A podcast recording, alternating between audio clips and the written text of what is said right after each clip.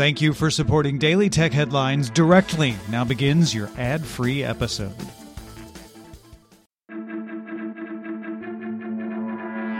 These are the Daily Tech headlines for Monday, December 5th, 2022. I'm Rich Stroffolino. Stack Overflow temporarily banned users from sharing responses generated by OpenAI's ChatGPT.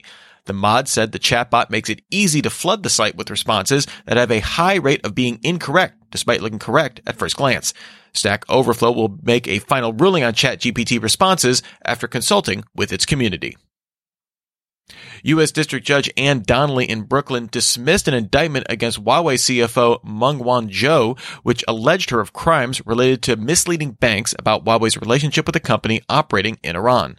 Meng reached an agreement with U.S. prosecutors last year for the case to be dismissed four years after her initial arrest, acknowledging she made false statements about Huawei's Iran business. The case was dismissed with prejudice, so it cannot be brought again. Twitter's head of trust and safety, Ella Irwin, told Reuters the site is leaning heavily on automation to moderate content. This includes aggressively restricting abuse prone hashtags and search results and empowering the team to move fast and be as aggressive as possible, particularly around child safety.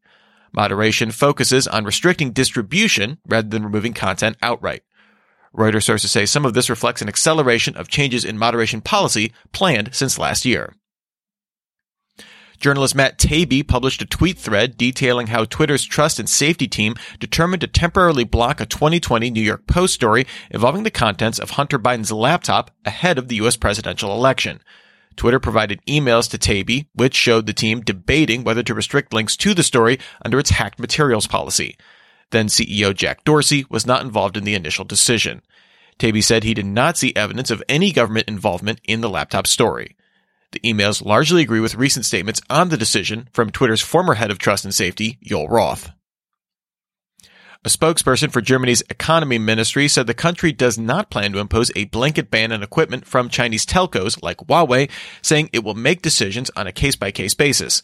A 2020 German law does allow the country to ban IT components or entire companies for failure to report vulnerabilities, support security audits, or make false declarations.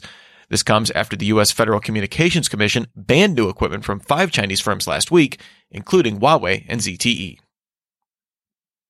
Google announced it will start rolling out end-to-end encrypted RCS group chats to the Google Messages beta over the next few weeks. Previously, only one-on-one RCS chats were end-to-end encrypted. RCS is the successor standard to SMS, which is supported by Android and most major phone carriers. It is not supported yet by Apple. Reuters sources say Foxconn expects its Zhengzhou iPhone plant in China to resume full production capacity by late December or early January 2023. The company began hiring new staff for the plant, with capacity gradually resuming over the next three to four weeks. The privacy focused Brave software announced it has begun its test of privacy preserving ads in its search engine. To do this, Brave uses the content of a search query, the country the request appears to be coming from, and the device type to determine which ad to show. None of that information is stored after the ad is served. Brave Premium, which is $3 a month, is available without ads. According to leaked documents and credit card advertisements, Apple Pay was set to launch in South Korea in late November or early December. However, the publication Naver now reports that the Financial Services Department of South Korea said it's further reviewing the service's terms and conditions before approving it for launch. Naver now believes the service will launch by early January 2023, although notes that the lack of NFC enabled payment terminals in the country may limit its overall popularity. Apple analyst Ming Chi Kuo reports that Apple's mixed reality headset may be delayed until the second half of 2023 due to software related issues. Kuo previously believed Apple would announce the headset in January, with shipments starting in Q2. Nothing founder Carl Pei told CNBC it's in discussions with some US carriers about potentially launching a smartphone. Its current Nothing Phone 1 launched in Europe, the Middle East, and Africa.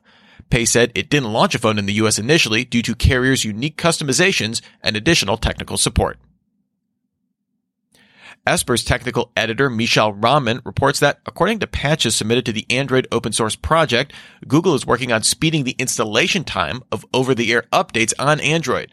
The patches enable batch copy on write operations and multi-threaded compression in the update to cut as much as 10 minutes off the update time. The Computer History Museum published the source code for an early version of Adobe's PostScript language. Released in 1984, it treated print content as common mathematical expressions, allowing content to be easily scaled, rotated, and moved, a key part of the desktop publishing boom. And finally, Google will shut down Duplex for the web, its AI powered service offered in Google Assistant that simplified site navigation to easily do things like order food and buy movie tickets, first introduced at its 2019 I.O. conference. Any automation features from Duplex 4 Web will no longer be supported as of this month, with the full service shutting down at the end of 2022. Good night, sweet prince. Remember, for more discussion of the tech news of the day, subscribe to Daily Tech News Show at dailytechnewsshow.com. You can find show notes and links to all these headlines there as well. Thanks for listening. We'll talk to you next time. And from all of us here at Daily Tech Headlines, remember, have a super sparkly day.